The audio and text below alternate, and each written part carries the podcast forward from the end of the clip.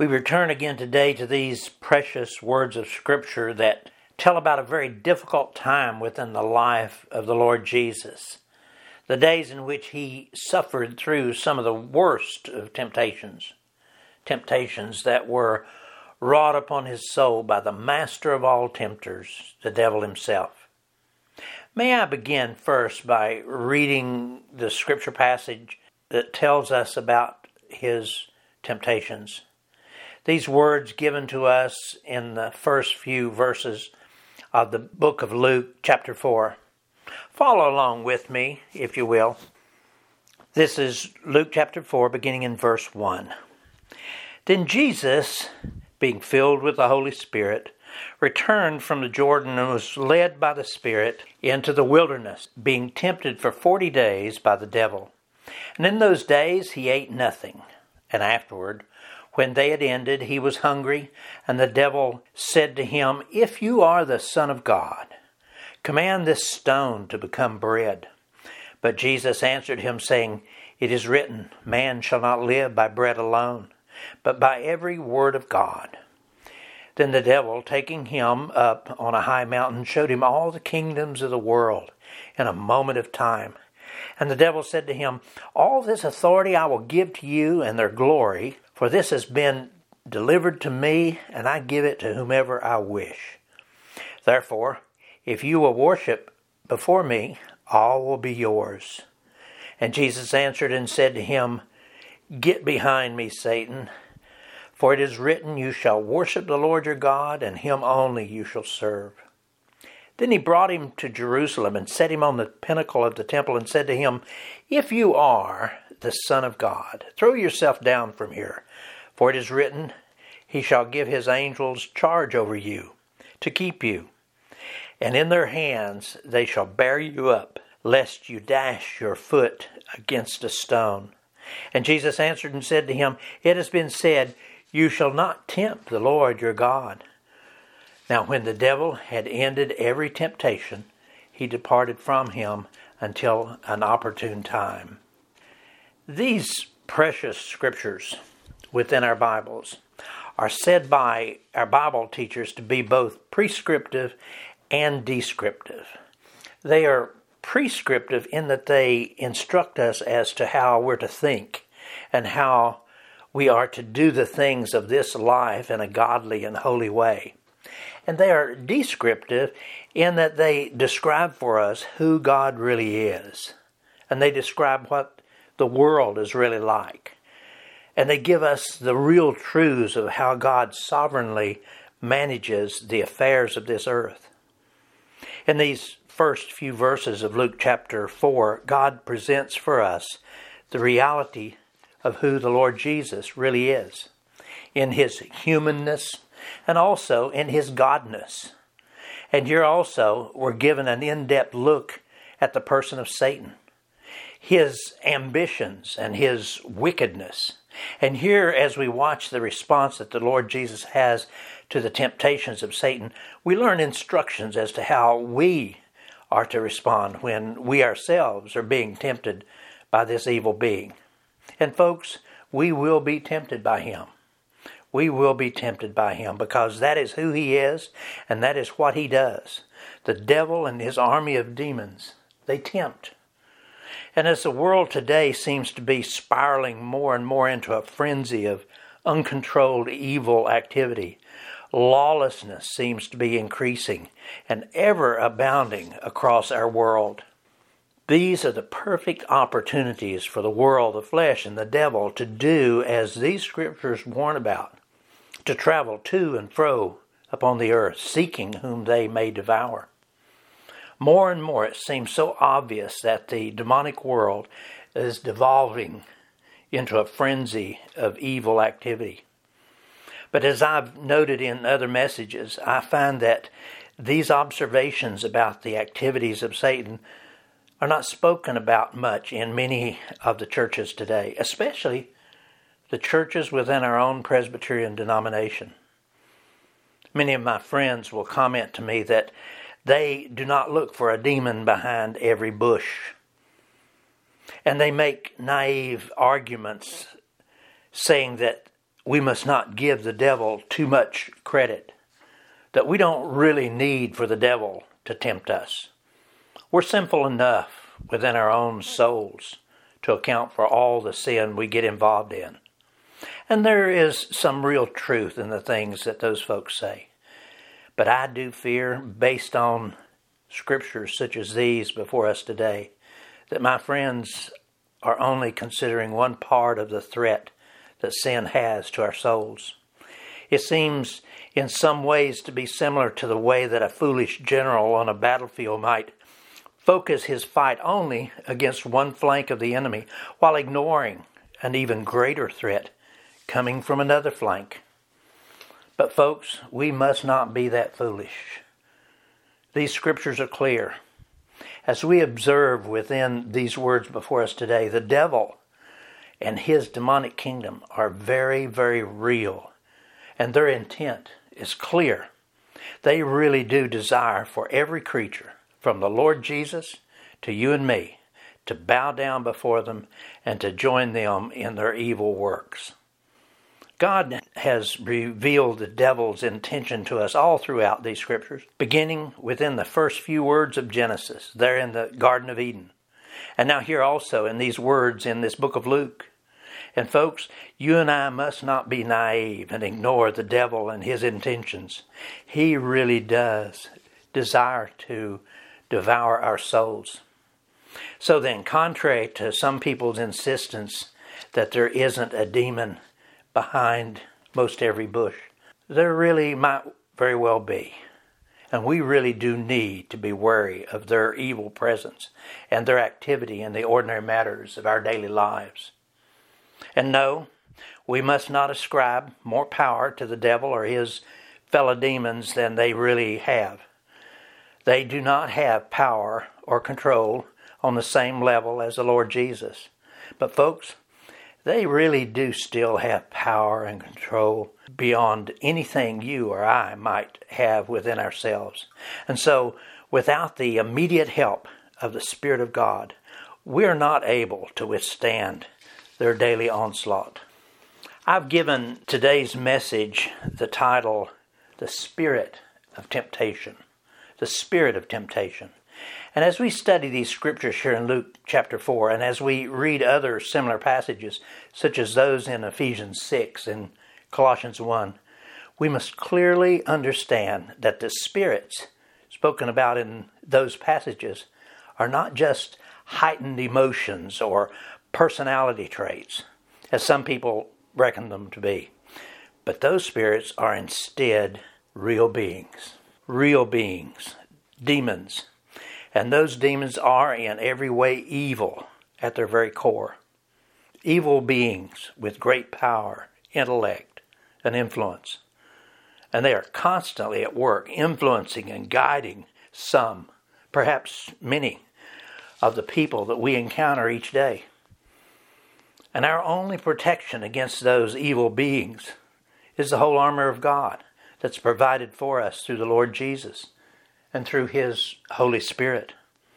I implore us to consider these words of our text very carefully. Here we are clearly told about how the prince of demons himself, the devil, comes out from behind his bush and tries his very best to tempt and to lure the Lord Jesus into sin. And I implore us also to please do remember that one of the reasons God gives us these words is to clearly warn us that yes, the devil will, and he does, apply these same evil temptations to your and my soul almost daily. And may I emphasize for us again about this very special weapon of choice that Satan and his fellow demons choose to use against us that of temptation. Temptation. And may I ask the question of us again why is temptation Satan's weapon of choice? And the answer is a very simple one temptation works. And it works really well. That's because Satan observes us closely, and he knows which temptations uniquely fit our private lusts, enabling him to uniquely tailor his temptations to fit each one of those lusts. When a temptation offers to fulfill and to satisfy our most basic of needs and desires, we're often quick to surrender ourselves up to it. And because of that, temptation has remained the most effective tool that Satan uses to influence our hearts to turn us away from Christ. And knowing that, you and I must ever and always be on our guard to never linger too long with a temptation and give it an opportunity. If we do, we'll surely suffer a fall that might never be remedied. And as we've said, the devil makes it his first priority to know all that there is to know about us. And from warnings given to us like those in 1 John 2, the devil is able to know our most intimate and hidden weaknesses. Listen to those warnings in 1 John 2, where the Lord says to us, Do not love this world or the things of this world. If anyone loves the world, the love of the Father is not in him. For all that is in the world, the lust of the flesh, the lust of the eyes, and the pride of life, is not of the Father, but is of this world. And the world is passing away, and the lust of it, but he who does the will of God abides forever. Folks, the devil knows these scriptures so very, very well. He knows that each of us really does have a love for the things and the ways of this world. And he knows that each of us is especially susceptible to the lusts of our eyes, the lust of our flesh, and the pride of life. And he panders to those weaknesses in every situation that we allow ourselves to be involved in. And in most all of those lusts, the devil doesn't hesitate to also engage the help of his other cohorts, especially the world, with all of its lures. As we've been saying, this unholy trinity, the world, the flesh, and the devil, they are powerful forces working relentlessly to cause us to stumble and to fall so that they can then devour us. And may I say again that their plan is to seldom, if ever, work alone. They are most often inseparably linked together, working in tandem to bring about circumstances within our lives that will draw us deeper and deeper into their pitfalls and their lairs. Circumstances such as poor health, unhappy employment, unfaithful marriages, rebellious children, and addictions of all kinds, and it goes on and on. And yes, you and I are only able to see the real people involved within our miseries, ourselves and the people around us who keep making our lives miserable. But, folks, masterminding all that takes place is our old enemy, the devil, and his fellow demons. In an earlier message, I spoke about those enemies of our souls. Listen again to those words in Ephesians chapter 6 where God tells us to put on the whole armor of God, that you may be able to stand against the wiles of the devil. For we wrestle not against flesh and blood, but against principalities, against powers, against the rulers of the darkness of this world, against spiritual wickedness in high places. Folks, may I repeat myself again.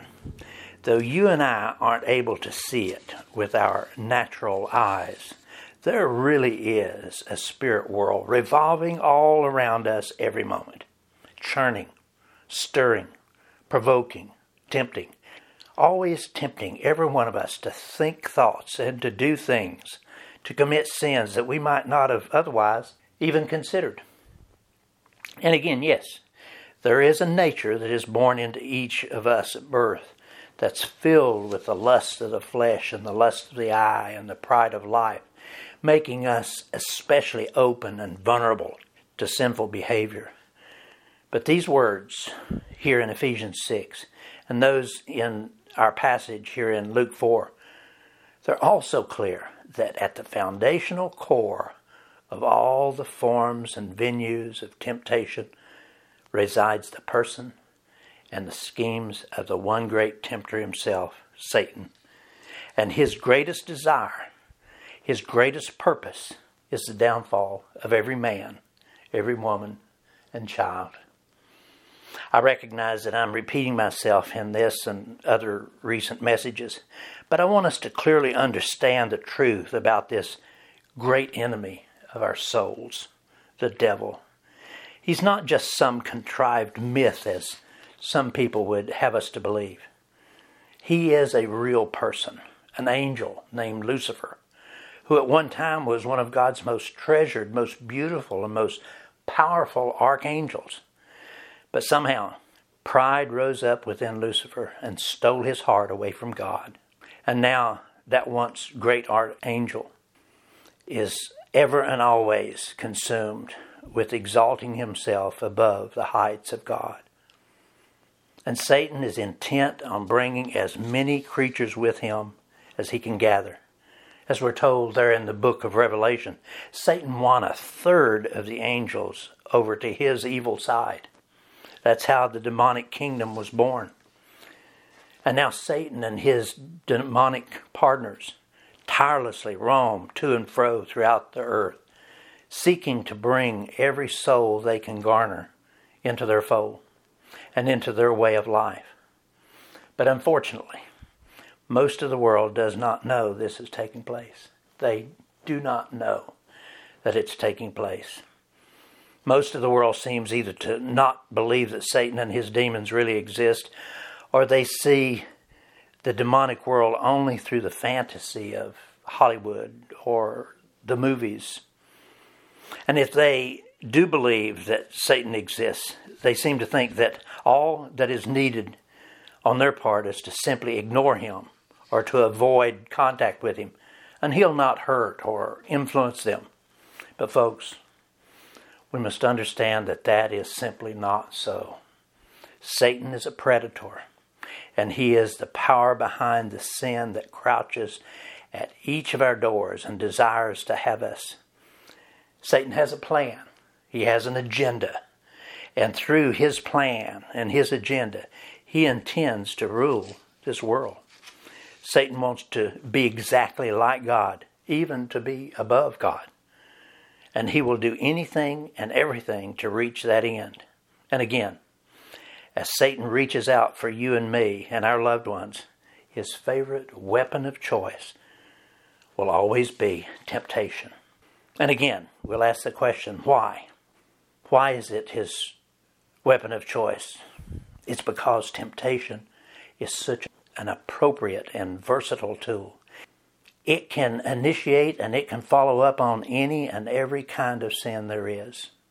Temptation can draw a person into ill health, and while there, temptation can hook that same person into a lifelong addiction to prescription drugs. If we have doubts about that, all we have to do is to go to our own medicine cabinet and count the pill bottles. And not only that, when we see that we are about to run out, of one of those pills, another evil spirit, the spirit of fear, rises up within us. And again, that spirit of fear is not just some emotion, it is a demonic being, an evil demonic spirit, grabbing hold of our emotions. Think about it for a moment. We feel pain in our left arm, and perhaps a little numbness, or we have indigestion and immediately our minds are drawn to the worst case scenario heart attack. Folks, health issues and fear are a perfect environment for demonic spirits to invade and to control. And if health is not our great concern, Satan and his fellow demons have any number of other opportunities that will fit our needs perfectly. And temptation, temptation remains at the heart of each of their ploys.